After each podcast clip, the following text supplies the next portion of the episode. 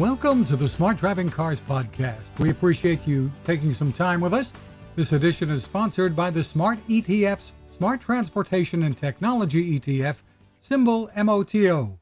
For more information, head to MOTOETF.com. I'm Fred Fishkin, along with the Faculty Chair of Autonomous Vehicle Engineering at Princeton University, Alan Kornhauser. Good afternoon, Alan. Good afternoon, Fred. This is a special edition of our podcast, and we're happy to have with us from NVIDIA, the Senior Director of Automotive, Danny Shapiro. Thanks for joining us, Danny. Hey, guys. Great to be here, as always. Danny, nice having you again. We got big news, huh? We do. NVIDIA was front and center. Your CEO was even behind the wheel when Mercedes unveiled its new S-Class today. And the reason is the NVIDIA technology that's going into these vehicles. Give us a little bit of an overview, first of all, Danny. Sure. Thanks a lot, Fred. We've been working with Mercedes for a long time now. And so this new S-Class is really a reinvention of the whole interior of the car. We started with MBUX, which is the Mercedes-Benz user experience, several years ago, and that's basically been released throughout the line of Mercedes-Benz cars. But now this is the next generation of that. This car features three different NVIDIA-driven systems. There are very powerful GPUs in there that are driving the augmented reality head-up display, an instrument cluster, a full MBUX infotainment system. It's an OLED screen in the center, and there's My Mercedes that you can talk to in 27 different languages.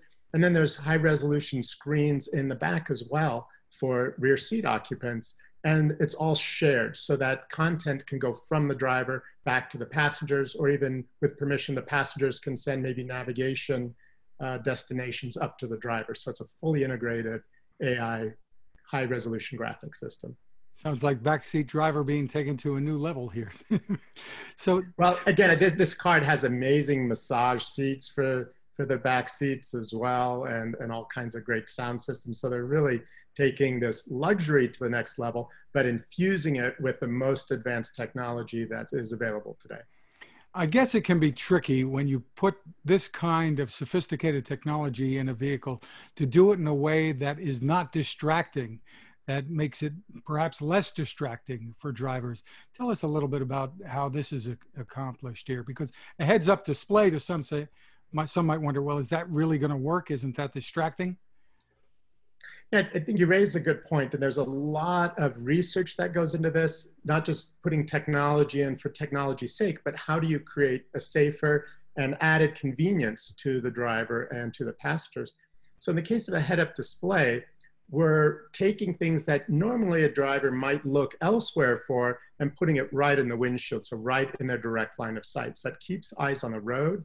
This new system then integrates some 3D graphics technology, augmented reality, so that the navigation tips or other types of things are put in context of the outside environment, not just an icon or something that pops up. So it's really a little bit more immersive and really less distracting because it blends in with the environment outside the car. There's also, again, a lot of AI that's then taking functions that used to be distracting. Somebody would have to look away, touch a button. In fact, there's 27 buttons that have been removed, switches, buttons, dials, that are not in the new S-Class that were in the previous generation of the car. So instead, voice and gesture can be used, again, without having to take eyes off the road. And tell me about the screens. There are 5 screens, you're saying, and they can be voice controlled. It sounds like it could be a cacophony inside the vehicle if everybody's doing that. But tell us about the experience here. Yeah, so the Hey Mercedes is kind of the wake up. And so you're able to talk to the vehicle and query the vehicle about different things, give commands, and then also it connects to the cloud. So you could do searches, or it has a very large vocabulary. And again, I think a key thing for this vehicle is it's software defined, meaning it will get software updates. Things will get better, more features, more capabilities over time. So there's a lot of great technology in the car, amazing amount of software, over 30 million lines of code that we worked on, let alone other service providers and suppliers are contributing to that.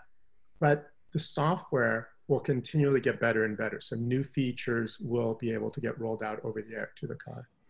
Well, that's probably the thing that I was most impressed with, because of course I've done my own set of complaining about my 2014 S-Class, which of course I ran down to the dealers to buy when they first put that out. Why? Because it had lane keeping and it had intelligent cruise control, which both worked really well, and or at least reasonably well.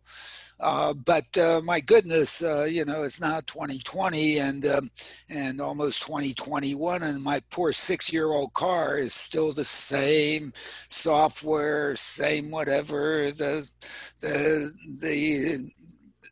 steering sort of works. Damn it, and I've been complaining, why weren't they Tesla? Why didn't they have the over-the-air updating so that, in fact, hey, come on, I'm just a customer. Why should I have to go buy a new one? Now I gotta go buy, now I'm probably gonna go down and buy a new one. I almost ran down to the car dealer as soon as I saw your announcement today, if they finally have this. Tell us about the, is it for real or is it not for real?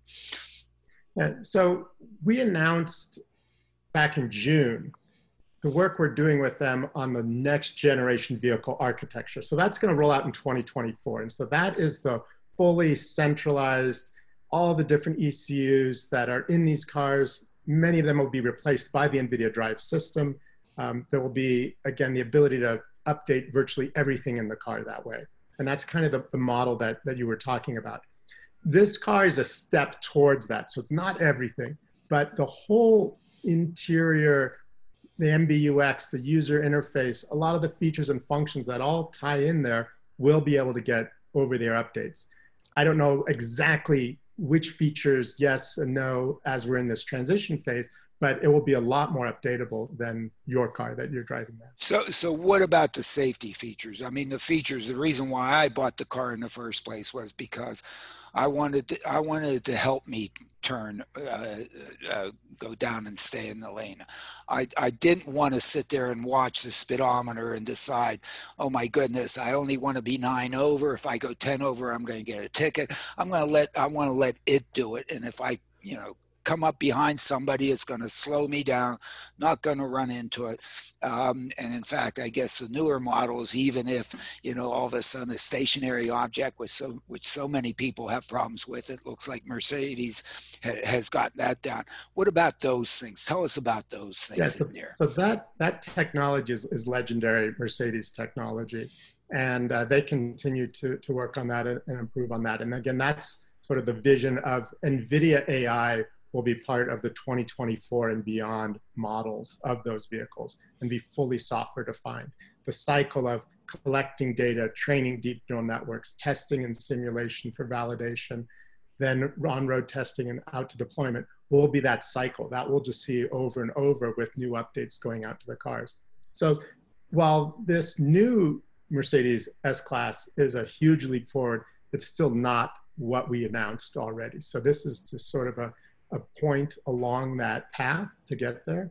And again, it's a pleasure to drive. Amazing technology, incredible safety, and a lot of great AI. Yeah, it seems like they're really doing a good job in rolling that out, and it's really, I guess I'm so proud that you're in there and doing it and all that stuff. And in fact, you know, providing the computer hardware that's really necessary to bring all those things together. It might be nice to have a whole bunch of modules doing a whole bunch of different things. It's a whole heck of a lot better bringing them all together and then having the opportunity to hey, if something goes haywire, you can fix it, as opposed to, oh my goodness, I gotta, you know, whatever. You know. I think what we've seen is this decentralized architecture inside of a car with dozens, 100, even sometimes up to 150 ECUs. They're all these little fixed function parts. And again, they do a great job at what they need to do, but you're right, it can't get better, it can't change. So we're consolidating all of that and then integrating the network. So even on the infotainment now, it's great how you're able to share information, content, and communicate, you know, among the different passengers. And again, each passenger now can be recognized by the Hey Mercedes system. Yeah, and these things can also be collaborative and inside as opposed to independent, and in some sense learn how to behave better together and deliver a better user experience and all the things that you would like to see as the evolution of these, which now makes it possible. So it's nice to see them evolve this way. I mean, I guess maybe Tesla helped push them in that direction. I don't know, or whatever, but certainly Elon has tried to make a lot of noise about it. But it's really nice to see Mercedes coming out and recognizing that this is a darn good path to go down.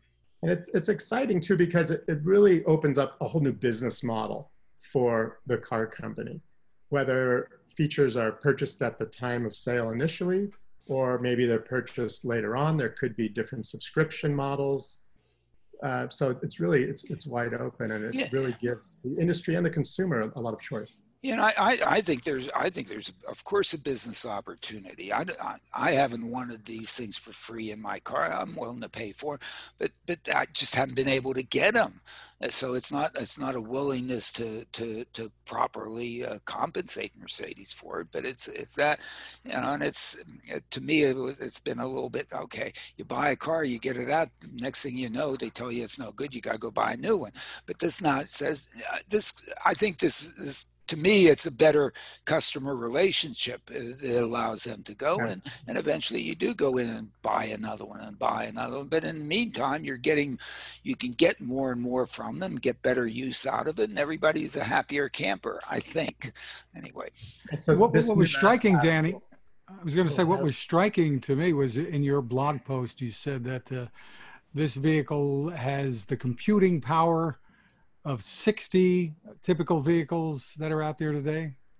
Wow. Yeah, if you add up all the tops, the trillions of operations per second that we deliver to the car, it's over 30 tops.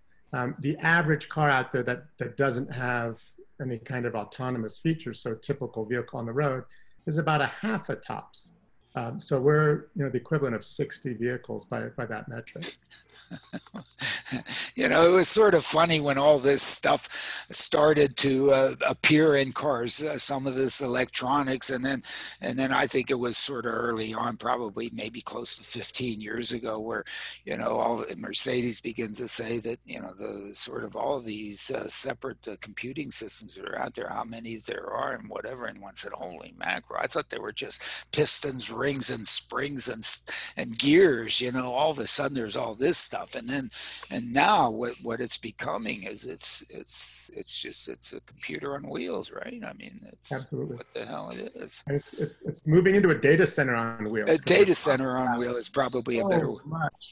Yeah, data coming in from all the sensors. So again, fully autonomous is going to take in a lot more. But even these cars have quite a number of cameras, radar, in some cases LiDAR, and they're constantly monitoring. And they should be. I mean, that's what sort of one of the things I've argued for the cars that we drive and that we're in. We can, you know, as long as we should be asked to pay attention part of the time, but the rest of the time it could be doing it. It should be keeping us out of getting into trouble, keeping us between, as I like to say, between the hard place and the rock, and so that we're enjoying all the comfort features that are put in there without, you know, abusing them.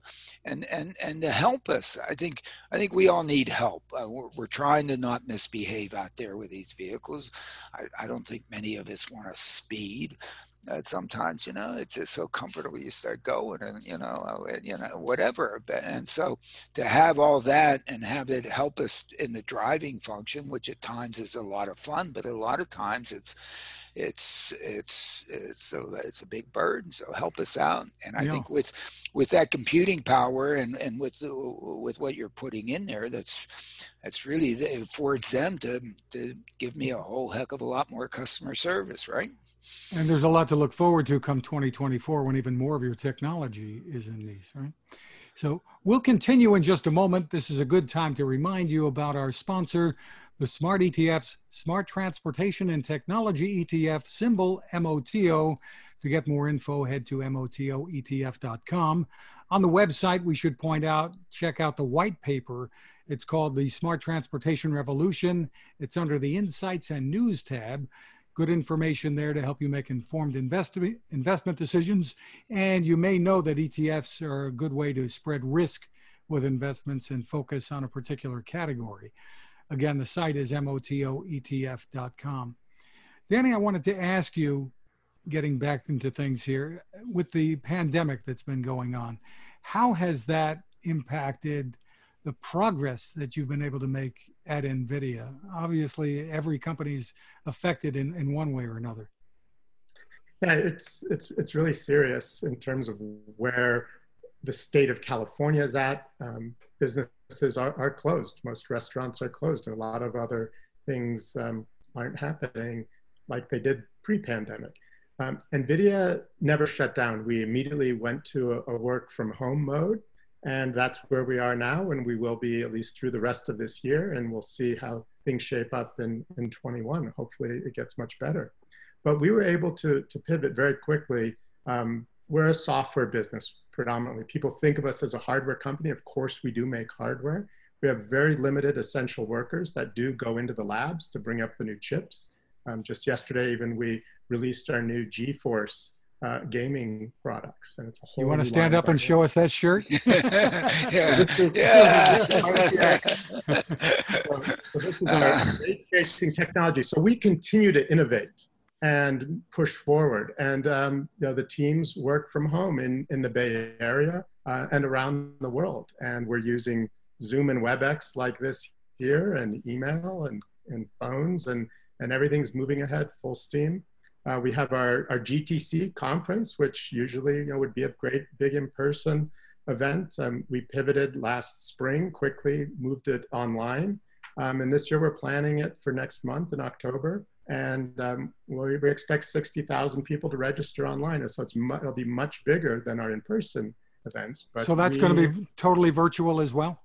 That's right. It'll be 100% virtual. And what's cool about it this year is, because we had a little bit more time to plan it, it's October 5th through 9th. So it's 5 days, 24 hours a day. It's around the clock. So the sessions will be in the US during the daylight in the US, and in Europe during the daylight in US, and in Asia as well, same. And so around the clock, you'll be able to tune in for live sessions, as well as then everything will be available on demand. So and you're going to be covering the breadth of products that NVIDIA is involved in, whether it's automotive or gaming, et cetera? That's right. So there's over 500 sessions during those 5 days. And so there'll be an automotive track, and so we'll have a whole range of different speakers and topics from customers, car makers, truck makers, to sensor companies, to algorithm companies. And then you'll be able to get more insight into things like DriveIX, which is our intelligent experience, which is the foundational technology upon which the MBUX is built. So it's a developer conference primarily, but again, it's there to teach about everything AI, high performance computing, and graphics. And how do you handle, I don't know if you get much in the way of the interaction in person, obviously you do, but do you enable somehow interaction among people who join in here? During the conference, of course. So there's a lot of the sessions are like webinars where there'll be a presentation and then there's live Q&A and interaction after the presentation. So that's along the lines of what we would do at a real conference, right? People would speak and then there would be questions from the audience. So we're trying to, again, do that in a digital fashion. There's also a lot of different networking types of opportunities we're doing. So there's ways for people to get together based on a particular topic, like a birds of a feather. So those will be facilitated digitally. We also have a great event for the live event called Dinner with Strangers, where people would show up at the conference and there's a board and people can sign up. We make reservations at different local restaurants and people would get together just to meet and to talk about different topics. So we're actually going to do the digital version of Dinner with Strangers online. So again, it's just a way to facilitate people meeting, interacting, and being able to discuss a topic that they're interested in. That's a really interesting comment because, of course, you know, with Fred and so on, we've been trying to do these Zoominars and Zoom sessions. And of course, as you know, we're teaching online and I just got out of class and whatever. And it's it's quite a challenge. But the sort of the thing that I've kind of found, just, you know, after a couple of lectures here, is that people, some of the students stick around longer after class and want to chat. So there is, you know, one of the things that takes place at a conference is you go to a session and then you want to talk to the speakers or something like that. Sometimes they're rushing out of there and so on. Having that opportunity to, for both the students and for me to talk to them, whatever, is very good. And then sort of the other thing that I've kind of picked up on a little bit, same as your dinner with strangers or friends or whatever, however you're saying it, is that as you must know, you know, some Princeton students have decided to form pods out there. If they can't come to campus, they're out there renting a house in who knows what, West Virginia or something like that, and so on. And while I'm not sure that the university really encourages that, the students that live close to each other, I'm sort of implicitly saying do the same sort of thing. You know, find a way to get together with proper social distancing and all the other things that one wants to do, to those that happen to be near you. If at least if I can afford them the opportunity to better get together, then on a small scale. Now, we can't just go throw the TI parties or, you know, that kind of stuff. Otherwise, I'm going to get a letter from the president or something. Well, it was a couple of Princeton students. We talked about it a couple of months ago that started a business, Alan, taking hotels in Arkansas and Hawaii for students, setting it up for college students to come there rather than staying home.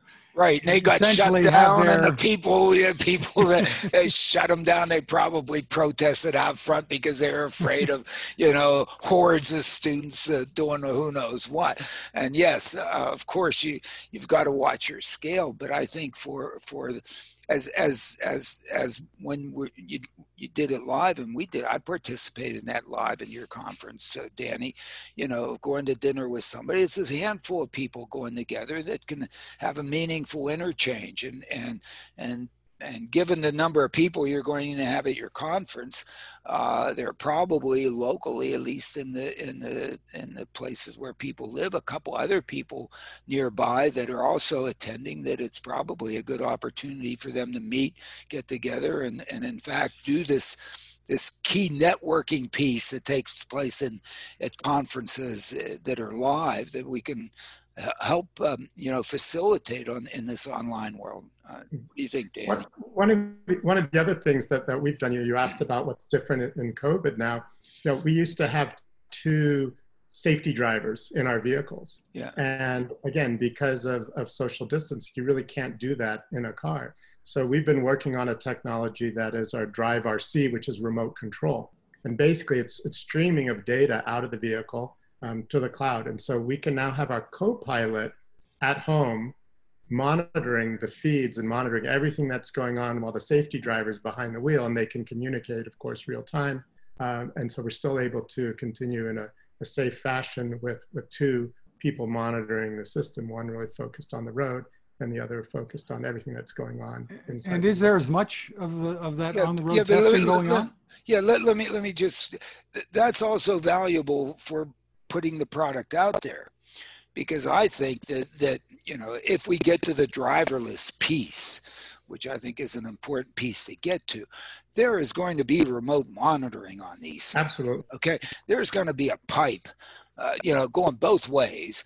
Now, the person in the hollowed out mountain or in their bedroom isn't going to be able to sit there and drive it, because I don't know, you know, the bandwidth and all that stuff and the delays and so on to do that at X miles an hour isn't there, but to be able to pull a car off the road, to be able to monitor, to be able to provide support, to be able to do those kinds of things is all there. So I think all the things that you're developing to help the attendant, the safety driver on board is a value here. For sure. Yeah, related to that, Alan, there's a story that just came out this afternoon. The U.S. National Highway Traffic Safety Administration has launched its autonomous vehicle online tracking tool. which is a map that shows some of the places where the vehicles are being tested on public roads. And I guess that's going to be available to the public to see what's going on. Yeah, I would think so. Whether it's not making available what's inside the vehicle, but it is trying to make it available to the public. Possibly at this point in time, slight two-edged sword. In some sense, one doesn't want to freak out the public that, holy hell, these things are coming down Cleveland Lane, and I don't want them showing up here in who knows what response. And of course, my comment on that whole thing, none of Elon's cars are going to be on there. So I don't know. I mean, you know, whatever. But that's a whole other. But the ones that have applied for testing. But the ones that have applied for testing and so on. And I guess, you know, I guess it's good that we know what goes on in the neighborhood. I think that all these companies that are doing testing should be out there talking to the people in the neighborhoods and basically letting them know that what they're doing, because they're going to, if they're going to go out there driverlessly in the neighborhood, they're going to have to be welcomed. If they're not welcomed, I mean, you know, it's just too easy to put a monkey wrench in that mechanism and have it come to a screeching halt. So in a sense, you know, the cooperation between not only the users, but those on which the roads that are being used are at least, you know, cognizant and say, hey, yeah, you know, these things are pretty damn good. I want them, or don't come here, and hell, we'll find other roads to do this on. It's a challenge. You have any thoughts about the announcement out of NHTSA?